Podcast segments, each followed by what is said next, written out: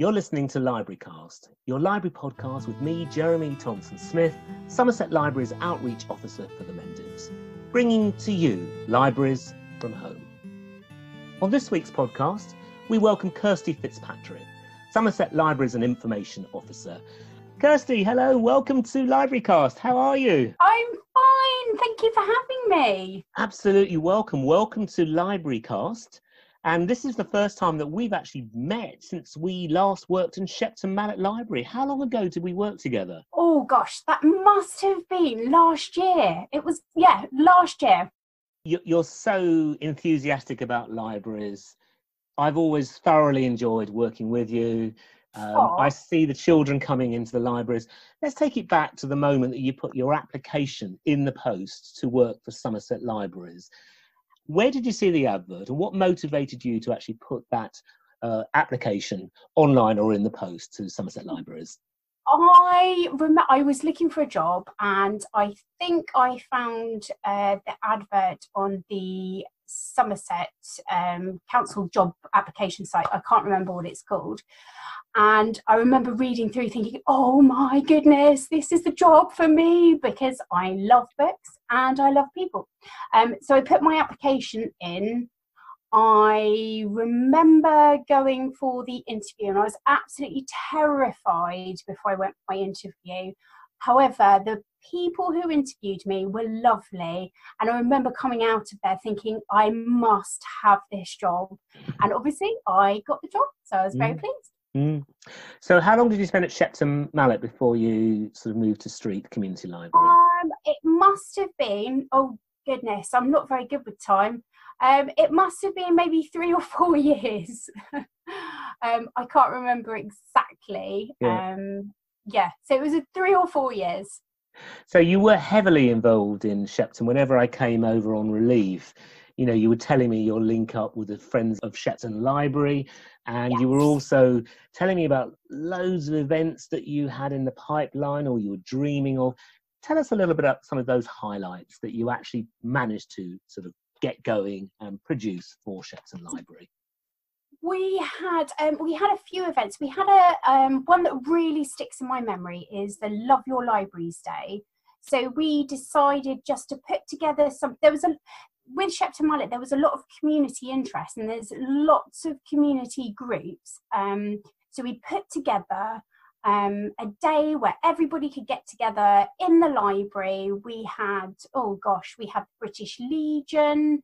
We had um, a lady coming in doing crafts. We had uh, another lady who does um, makeup for film and television. She came in. We had authors.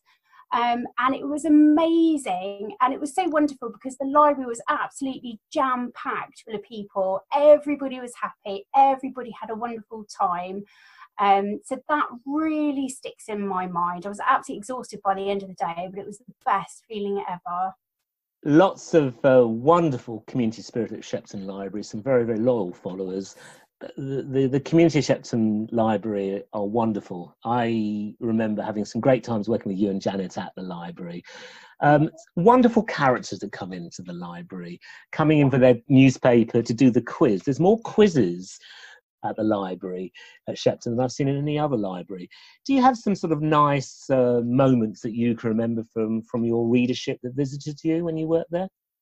Oh, I absolutely.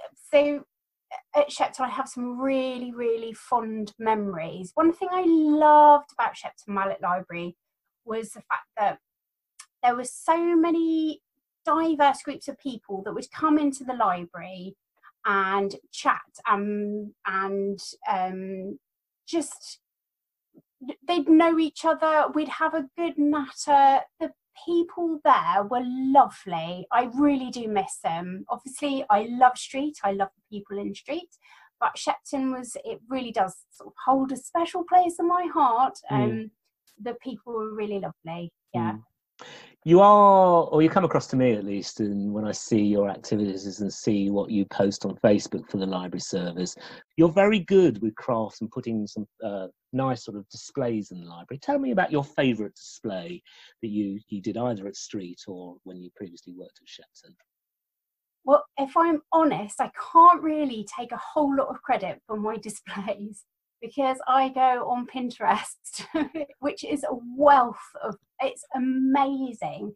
Um, and that's where I pick up a lot of ideas. And obviously, I do change them a little bit and, and make them my own. Mm. Um, so at Street Library, for example, at the moment, we have um, signposts. So we have a, a, a large um, signpost with pointing in all different directions with all different worlds, book worlds. So, for example, we have Narnia, Hogwarts.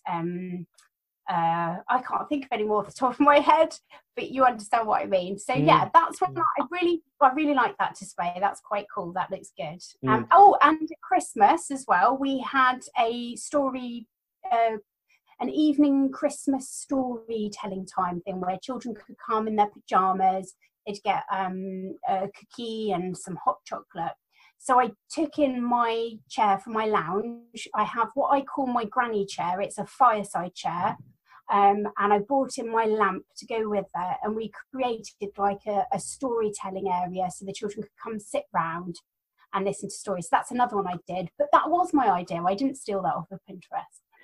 That sounds amazing. And, uh, I, I, I hope we can share more of those events when our libraries are, are, are reopening. I've noticed you online. You are telling stories. You're oh, fantastic. I want to be a child again and sit down and listen to your stories online. So tell us about where we can find your stories that you are making for Somerset Library. So you can find my stories on the Street um, Facebook library page. So if you type in Somerset Library Street, you'll be able to find uh, my stories. I'm doing them weekly, every Saturday. Um, and any children that want, um, any parents that want us to say hello to their children, we, we do. Um, I'm loving it, absolutely loving it. I, I love telling stories. well, you're in the right place. you're also part of the Mendip Children's Book Group. Um, I remember a while back you telling me this is a really good place to sort of seek out a, ideas and things. I know nothing about it. I've just been so busy with our refit that we did in 2019 at Cheddar Library that uh, it's about time I looked into this. Tell us a bit about the Mendip Children's Book Group and your role in that. So, Mendip Children's Book Group is we're a voluntary organisation. We come under the umbrella of the Federation of Children's Book Groups, which is a nationwide um, uh, organisation, a charitable organisation um, and it's joining together all different children's book groups from across the country. Um, they have a yearly um, Children's Book Award, which is voted for exclusively by children, um, which is really exciting. Um, but our group um, in Mendip, we are focusing on starting up um, children's book groups. So we're looking to get um, some adult, uh, young adult book groups together. Um, and we are also doing something called the Library Passport Scheme, which is in the works. And this is to connect children, schools, and libraries together um, and my um, colleague, um, Helen, who is the chairperson for Mendip Children's Book Groups, is looking to um, get it uh, as a qualification. So she's um, applying to Ofqual at the moment. So we're hoping um, that we can have it as a recognised qualification. How can we find out more about the Mendip Children's Book Group? And is it, is it open to everybody? Uh, where, where, where can we join this? Yep, so it's open to everybody. Um, we have different types of memberships. We have single memberships, which would probably suit so maybe a professional, a teacher, or a librarian. Uh, we have family memberships um, and we have school memberships.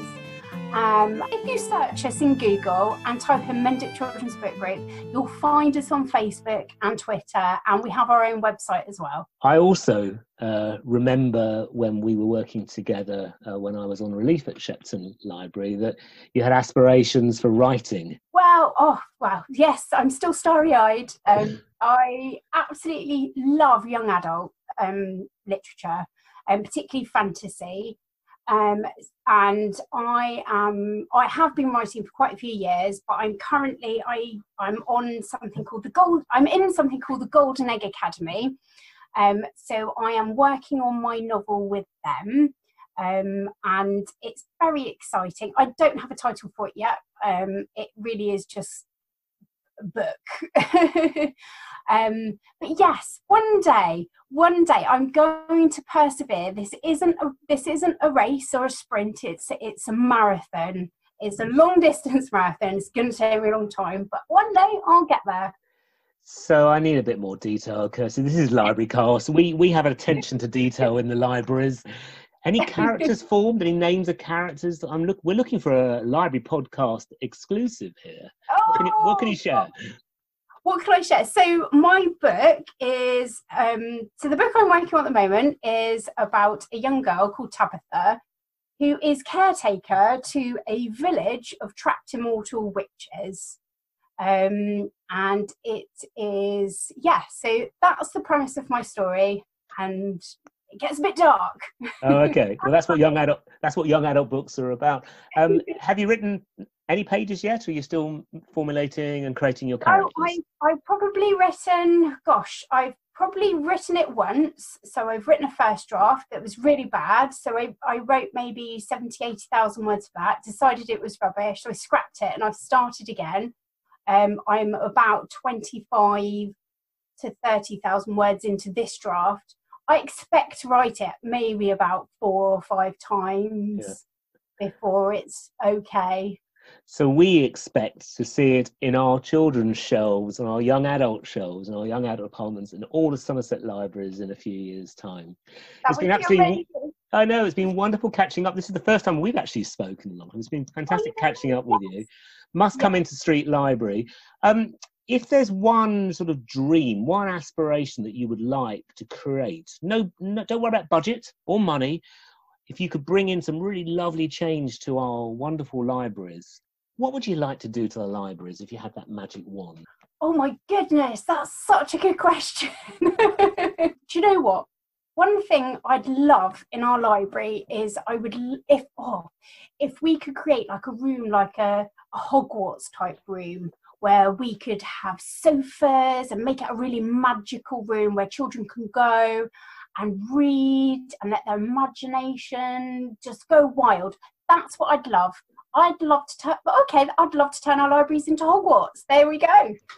I knew you were a, a, a, Potter fan. I, I had that same question asked of me by the uh, Kings of Wessex School in Cheddar, and I was imagining a scene in a library, like a like a night in the museum, a night in a library, where all the characters from yes. the book come to life. Um, yes. We need to create that space. Oh yes, definitely. We'll get our IT and digital officers working on that as we speak.